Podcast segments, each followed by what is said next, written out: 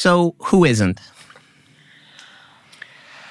Can you get the sigh? Jason, I want you to emphasize the deep sigh on that one.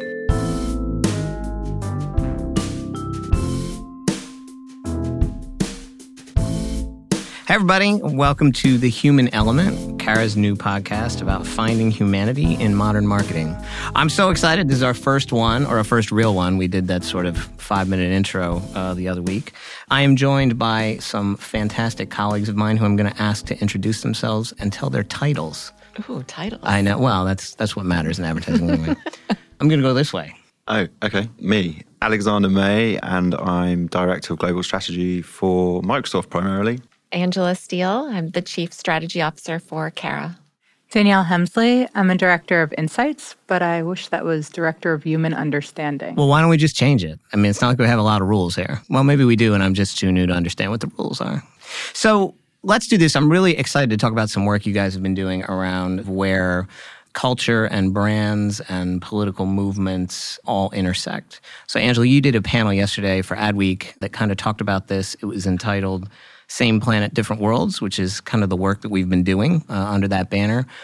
If you wouldn't mind sort of setting up the context of that, and then we can kind of dive in. Is that cool? Yeah, that's great. So the the premise behind the same planet different world work is really the culmination of things that have been happening over the last several years. It's not something that we just did overnight, but we first started observing patterns in society and behavior years ago around the most recent election.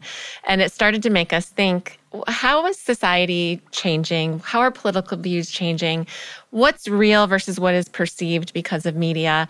And are there implications for brands? So we started looking into that. And what we found is that there really are political divides that are starting to take place. And it's not just political divides, but it's also impacting what we have as preferences in terms of consumers and what brands we prefer and what activities we enjoy doing. And we started to look at things through different lenses. And one of the things that we, we found is that there are these divisions, but there are also things that unite us. But one of the most important things that we can do as Carat and as agencies is to help brands understand how to navigate this new world and the fact that we do all live on the same planet, but we're coming from different worlds sometimes. So, what are the things that jumped out at you in doing this work? What are the surprises at first? Danielle, from your perspective, anything jump out? So mine's a little on the lighter side. Foursquare shared some data with us, and apparently, um, who goes to nudist beaches more and also vapes more is actually Republicans, which I would have thought those two to be more on the liberal side of the world. I think the last time we talked about this, we talked about you know you go so far around the other side of the circle, you become libertarian. So it's you know there are no rules there. So one of the things that, that struck me as I was talking to you guys earlier is places where there are connection points and common ground. Can you guys talk to me a little bit about where those spaces are? Where we saw divides were things around politics, things around preferences of media, but the thing that united people were things that I would consider to be core human spirit values.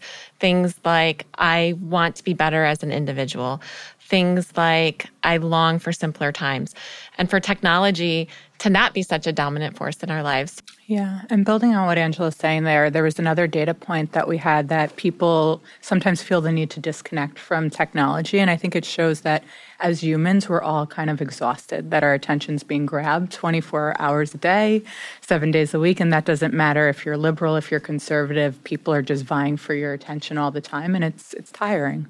Yeah. I mean, this is, and I don't mean this politically at all, and it's not an original observation, but someone has coined this the exhaustion presidency, and I and I think in a lot of ways that's true. And it doesn't matter what side of the aisle you're on. It's like, oh my goodness, you know, there's 50 major breaking news things a day. You just you, you can't con- you can't consume it all.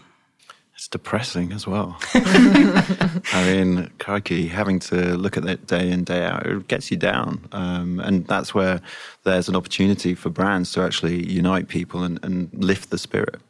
Yeah, and, I, and that's a space that brands have always tried to play in, or at least a lot of brands have tried to play in. So let's talk about that. Where are brands being successful and, and where else can they be successful in this space? Well, I think it comes down to authenticity it has to live and breathe throughout the organization. And, you know, I'm very lucky to work on a client, uh, Microsoft, that encapsulates that. They have one of the most inspiring mission statements, which is to empower every person and organization on the world to achieve more. Um, and they're a company that's about sort of taking everybody with them on that journey. It's about inclusivity, it's about helping those less fortunate. They're backing up that up by creating products that are going to benefit those people, but they also benefit everybody else as well in, in, the meantime. And they back it up in their communications and their marketing. It's from, I would say, from the root to the fruit. As a result, they're doing incredibly well from a brand perspective um, in consumers' eyes building on that point and having heard Microsoft speak a couple of times this week and being on a panel on this topic myself, two things that came out that are important as it relates to authenticity are having a true cultural change. It needs to be part of the core DNA of the company. It can't just be something that lives in a mission statement. And if you listen to people from Microsoft talk about what it took to make that mission statement real, it was a real cultural change. And they've been on a four and a half year cultural change journey to help make that mission statement part of who they are as a company. And then the other piece of it is consistency everything they do over time consistently goes back to that mission statement. Yeah, it's hard work, right? You know, you have to really believe in it to to make it actually happen. Yeah, this being real and human stuff, it's it's not easy. Yeah. Can't we just just be fake and like that's just a lot easier. Um, one of the things that strikes me about Microsoft as an example, I too was similarly moved over the past couple days sort of learning a bit more about where they're coming from from their mission and the work that they're doing but I also think that they're they're taking actions in complicated areas that also reflect that mission. One of the things that you know they're having to deal with is uh, fraud issues, you know, security attacks, you know, foreign powers, and and the way that they're handling some of that work, I think, reflects some of the mission itself. So it's not simply something that guides their communications. They actually are trying to apply it to to the actions that they take, even in difficult circumstances. And I think that's that's a you know, if you're doing this right, that's what's got to happen. What other brands are kind of doing this well? Let's opine. We don't have to pick clients. I think Warby Parker is a good example. So every time you buy a pair of glasses there, they donate it to a child who's in need of glasses. And I think that shows like they're living their mission of wanting the world to see better and really putting their dollars behind that. I think the CPG category in general has done a really good job at aligning to some core values and having a bigger purpose and mission. And maybe when you're selling toilet paper, that's necessary. And that's why the category has been so good at it. But having spent a lot of my career in the P&G business, they have a strong mission around just improving lives. And I think that's something that then gives every brand something to rally around. And that's a category where I think they've pioneered some of the work around purpose driven marketing and having a higher order for brands. So, Danielle, I want to ask this of you uh, since you are director of what is it, human Understanding. Not human understanding. All right. A lot of the work that you guys have been doing is sifting through lots and lots and lots and lots of data and trying to find things that we would characterize as insight or things that we would characterize as actual intelligence, right? Uh, in the broadest term, these nuggets that make a difference in how marketers can connect to people. How do you do that? Like, what what is the methodology or the magic or the or the prayer, whatever mechanism? How, how does that occur?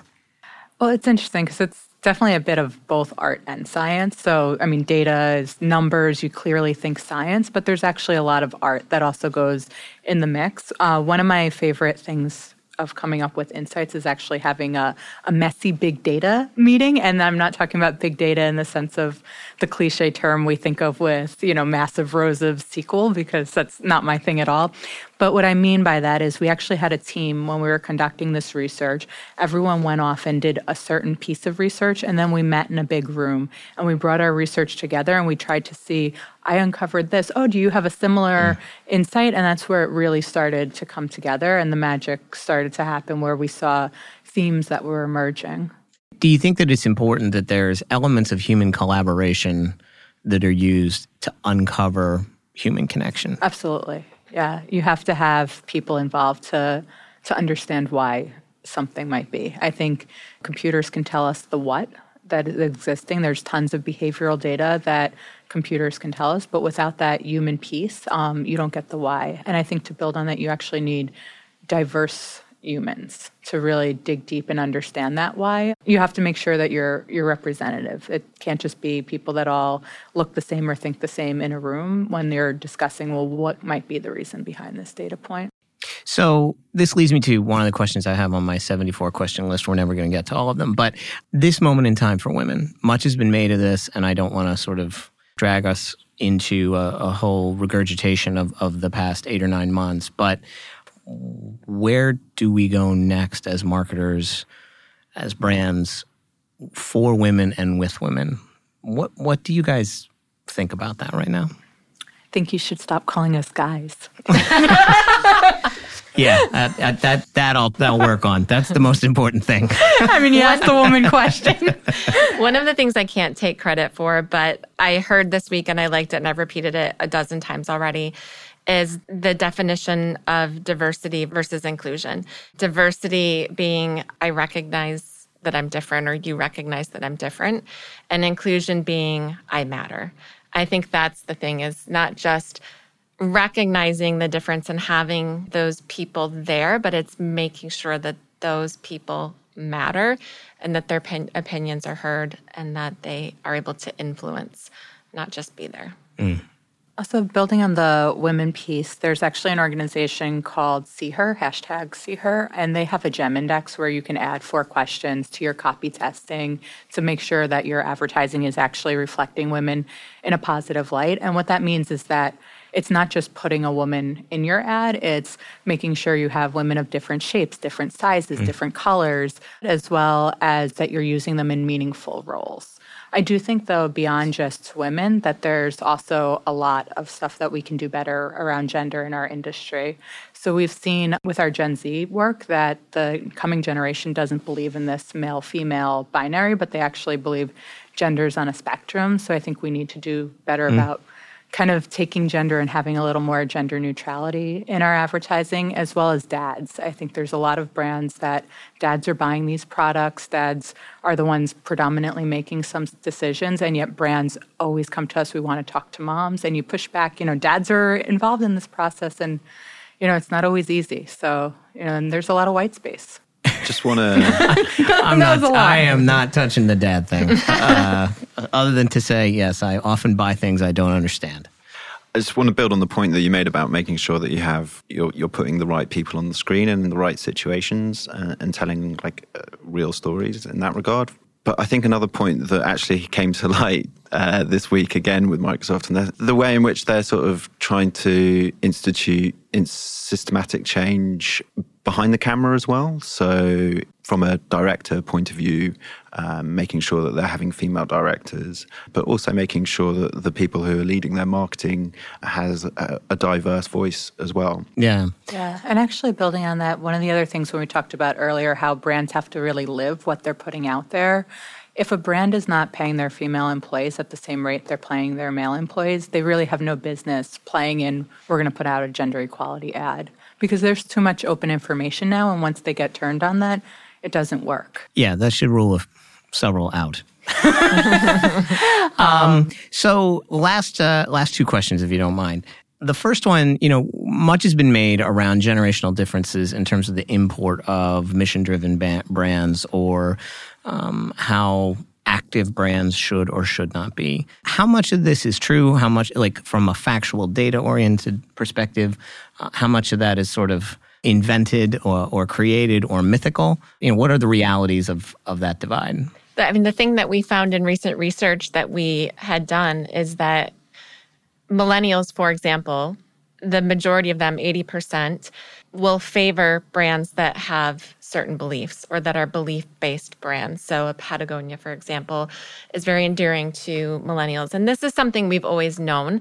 Then, if you start to compare that to the next generation of Gen Z, that generation has taken it one step further. And it's not just about favoring belief based brands, but they feel that brands need to be change agents for good.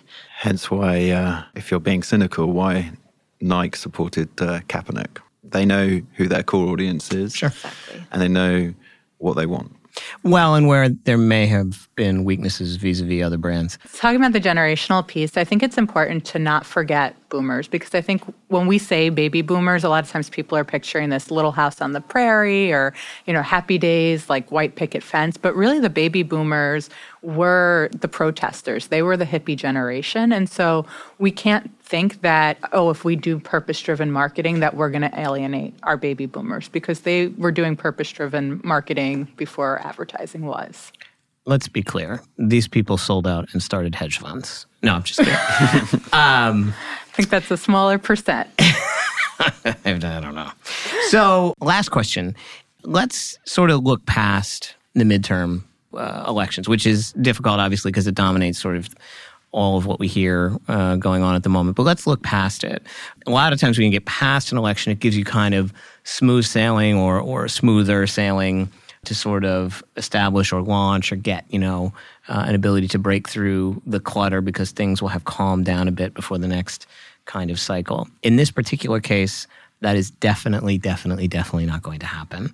So you could make a significant argument that the day we get past the elections, it is going to be absolutely bananas, whether it's implications of the Russia investigation and Mueller, plus the presidential race will literally start at midnight on election day, uh, 2018. So what advice do you have for brands getting through that from a messaging perspective, but also getting through that from a clutter perspective? Because one of the sort of unintended consequences of the all time, always on, permanent campaign is that it's really hard to break through with anything else. So, what, what advice would you have? I think it goes back to being real. Be true to the values that you have. You know, don't just try to pick issues because they're all of a sudden coming up in the news and you think they're hot button issues, you know, stay true to who you've always been as a brand, who what you think your consumers care about.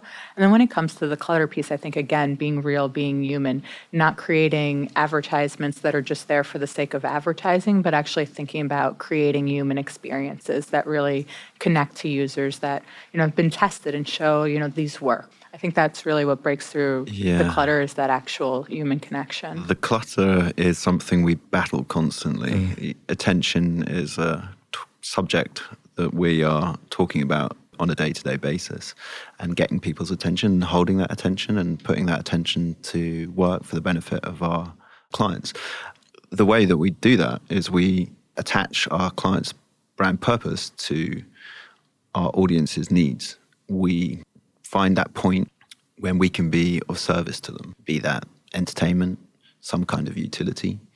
That's when we will re- be top of mind and relevant to our audience. That's the way in which we get cut through. Mm. Oh, I like the way you said that much better than the way I said it.